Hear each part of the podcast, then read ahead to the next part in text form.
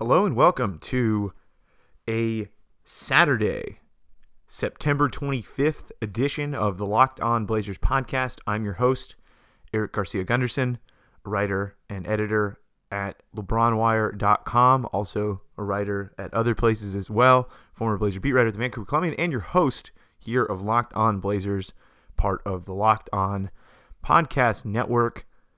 Welcome back to the show. Hope you had a great Thanksgiving. Hope that if you were out there looking for deals out there in the real, in the IRL shopping space or online, that you, you got the deals that you wanted. I know that I uh, I bought an Xbox uh, on Black Friday. I haven't had an Xbox in like 10 years. So, uh, you know, once I get that, set it up, if any of you guys want to play 2K or something, you know, hit me up. We'll we'll we'll, do it. We'll play some games. Uh, very excited. I don't have a gamer tag yet either, so uh, TBD on, on, that stuff. But uh, regardless, I'm excited to get back in the gaming. You know, land. I miss FIFA. I miss 2K. I miss Madden. I played the new Call of Duty the other day. Super fun. But uh, I'm excited. So whatever you wanted on Black Friday, whether it was gifts for other people, gifts for yourself, hope hope that you did uh, you did get that. And the Blazers, I think, also gave you a nice Black Friday gift. They won in I wouldn't say impressive fashion, but they won. Uh, 127 125 over the Brooklyn Nets in Brooklyn at the Barclays Center.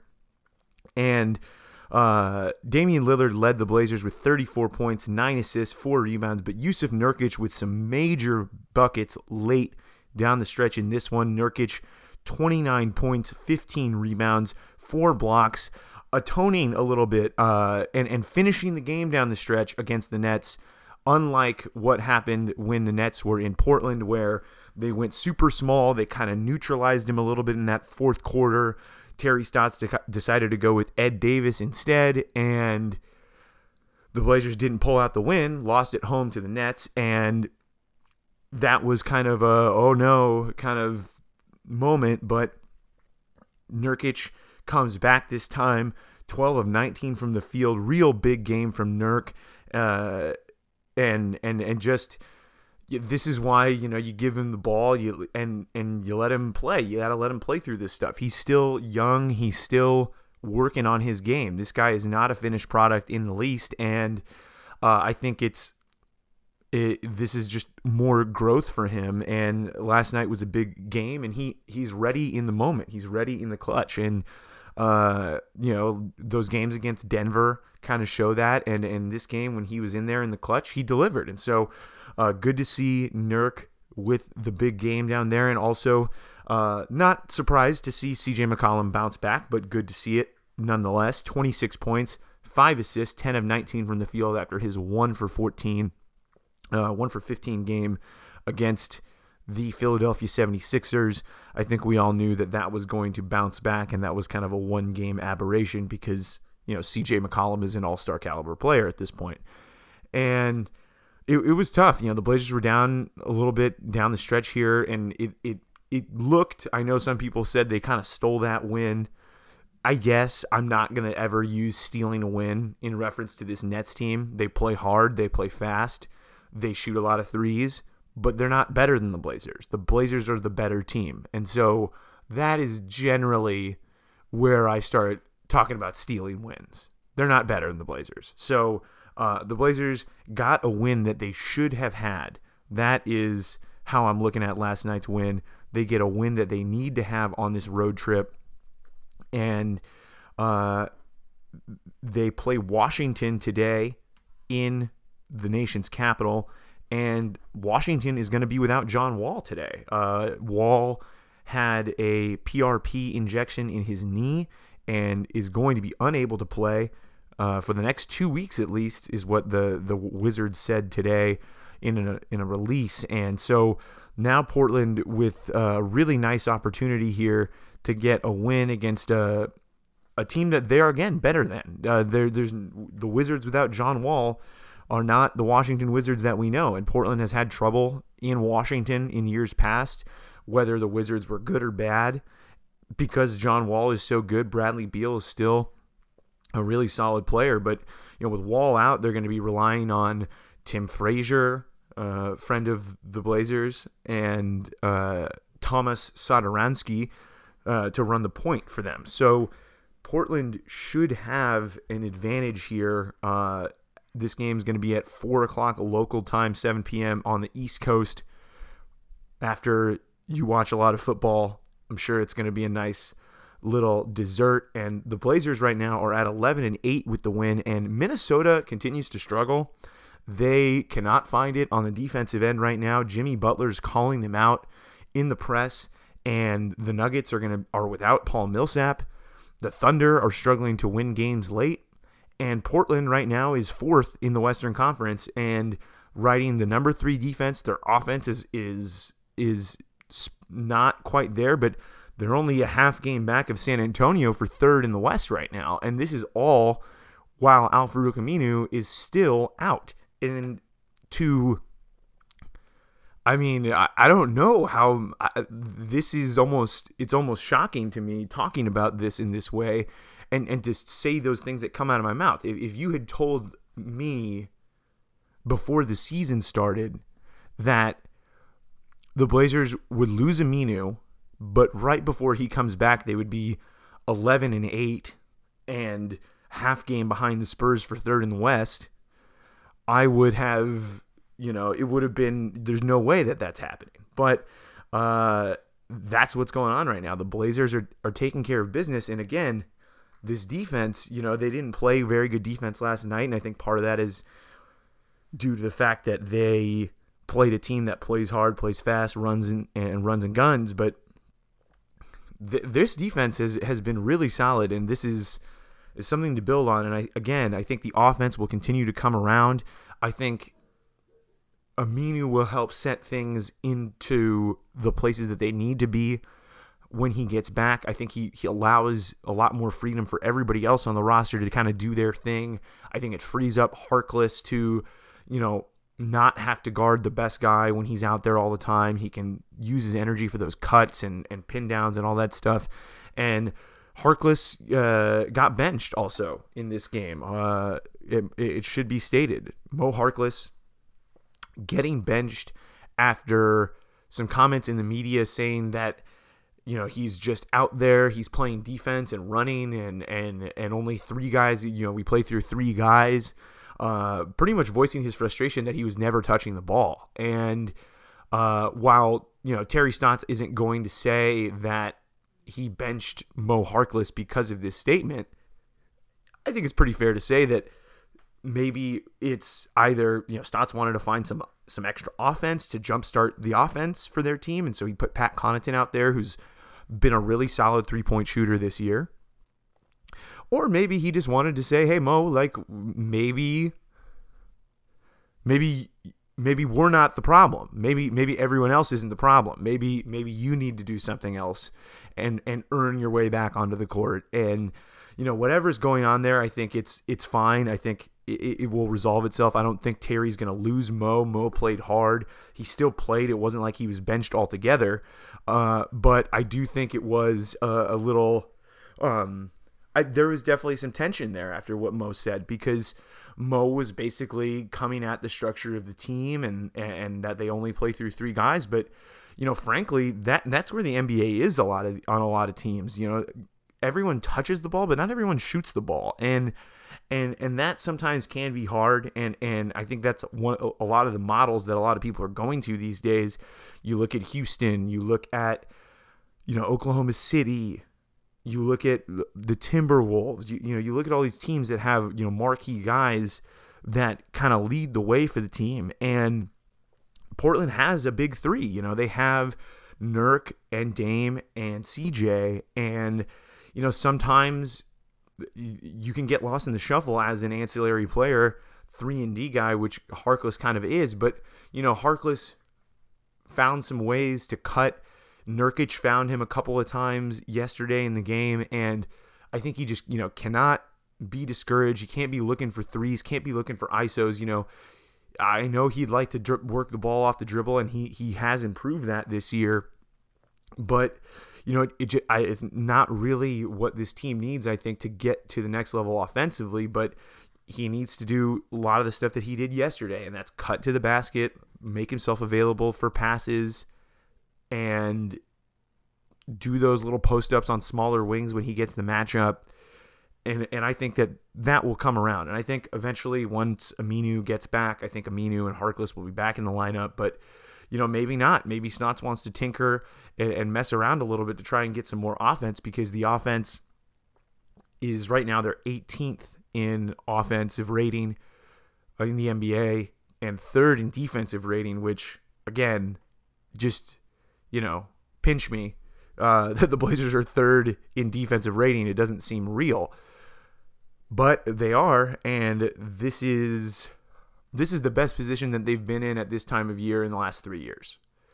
They went 11 and 20 the last two years, and they've already got 11 wins in 20 games. So, or 19 games, excuse me, and they could get to 12 very easily. With it is a back to back, but a, a Washington team that doesn't have their best guy, and it, it's it's a completely different game when John Wall's not out there because he's one of the best transition players in the league. He can beat you down the floor by himself with the ball in his hands, which is something that I don't think anybody else in the league can do really that way. And that takes one less thing for the Blazers to worry about. And now they can focus on Brad Beal, focus on keeping the, the Wizards off the glass, and and and and just focus on a lot of the other things that the Wizards can do well sometimes eh, to to, to get this win. So I I think they're in great shape right now. Uh, to get that 12th win again that game is at 4 p.m pacific time so it's about 9 right now so that's a few hours away still but should be uh, uh, it's a really good opportunity here for portland and should they win that game they'll they'll move into uh, they'll be tied basically with San Antonio, and San Antonio has a game at home tonight against the Charlotte Hornets. If the Hornets lose that game, then Portland will be in third outright for the time being, which uh, would be pretty awesome, pretty special for them, uh, at least early in the season and before they even get Al Farouq Aminu back. And Aminu was out yesterday against the Nets. Perhaps he comes back since maybe they don't want to start his comeback on a back to back. That that could have been a reason why they didn't play him. So we'll see. We'll find out if he goes tonight. But Portland uh, really in a good spot, in a much better spot than I think anybody could have imagined when you talk about losing Al Farouq Aminu for a couple of weeks.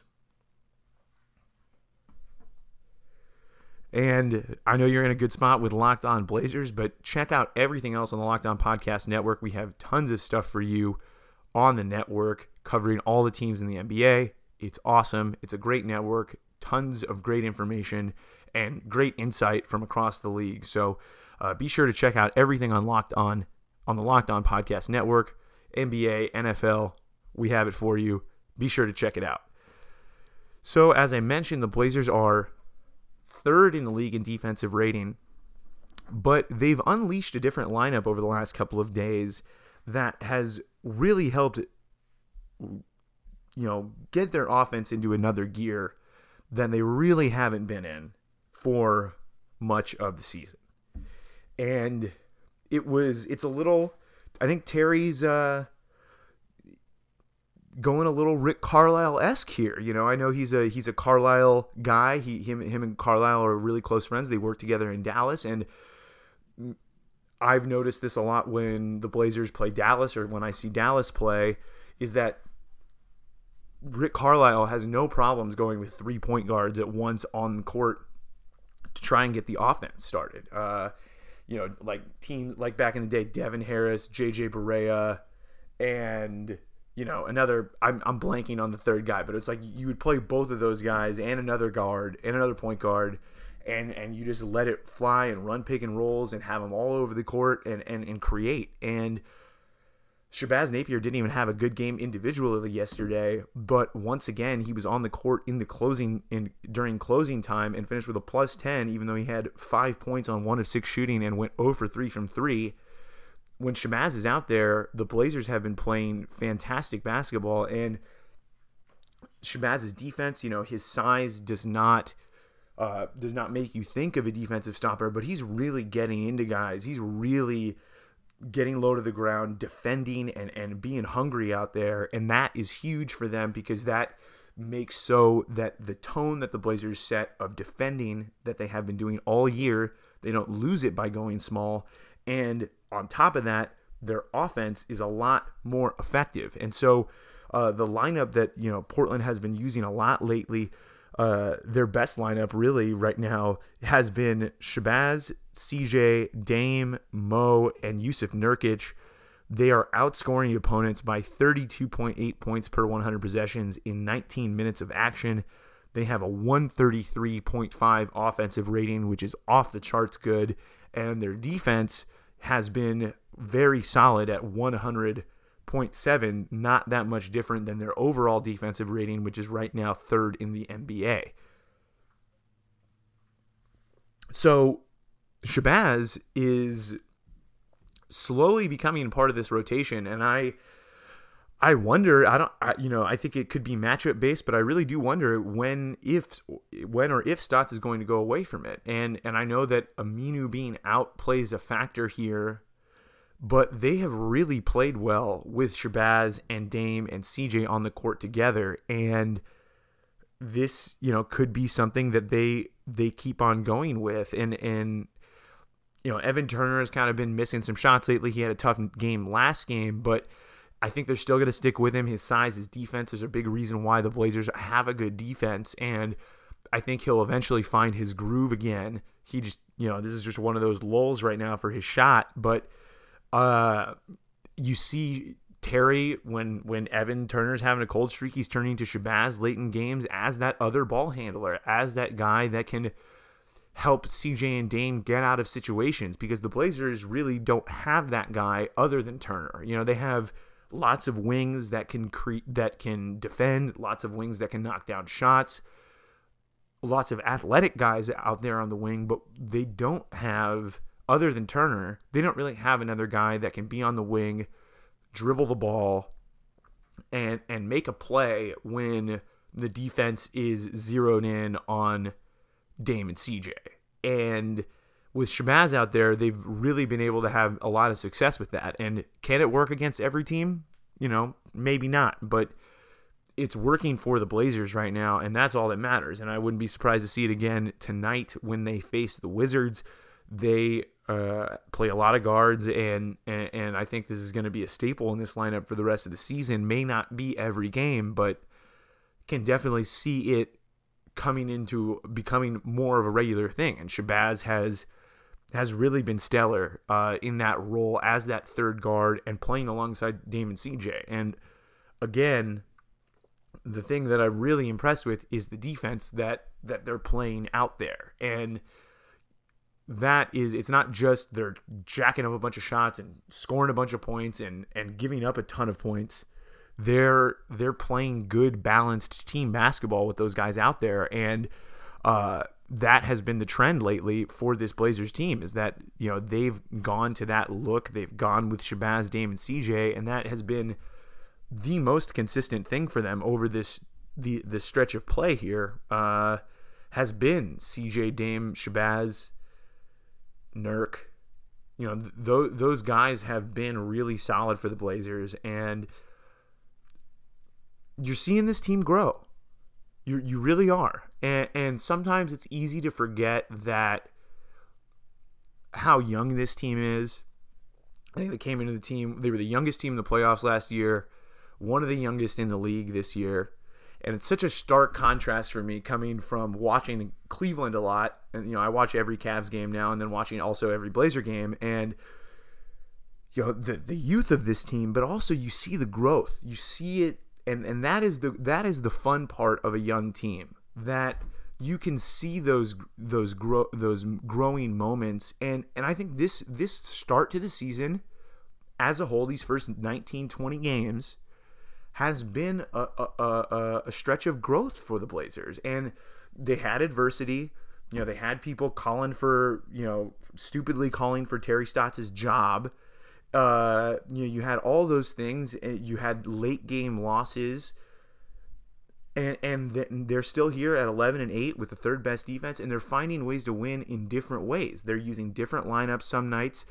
Their Terry Stotts is is plugging and playing guys at the right time, and I think this team is is really really growing right now. And this first 20 games, for me, has been a reminder of still how far this team can go and how much better they can get because and also a reminder that continuity is huge. It still matters in the NBA. And I know that uh, even people like definitely like me who was riding the Carmelo bandwagon with Corbin Smith trying to get him here, uh, which we'll talk about that. There was some news the other day about that, but uh, you know the continuity here. These guys are growing together, and even without Aminu, they're figuring out ways to win. And last year they were without a paddle, without Aminu. And so to see this growth from the Blazers, I think these first 20 games have been a success, uh, have been a roaring success in my opinion. You know, if they lose tonight,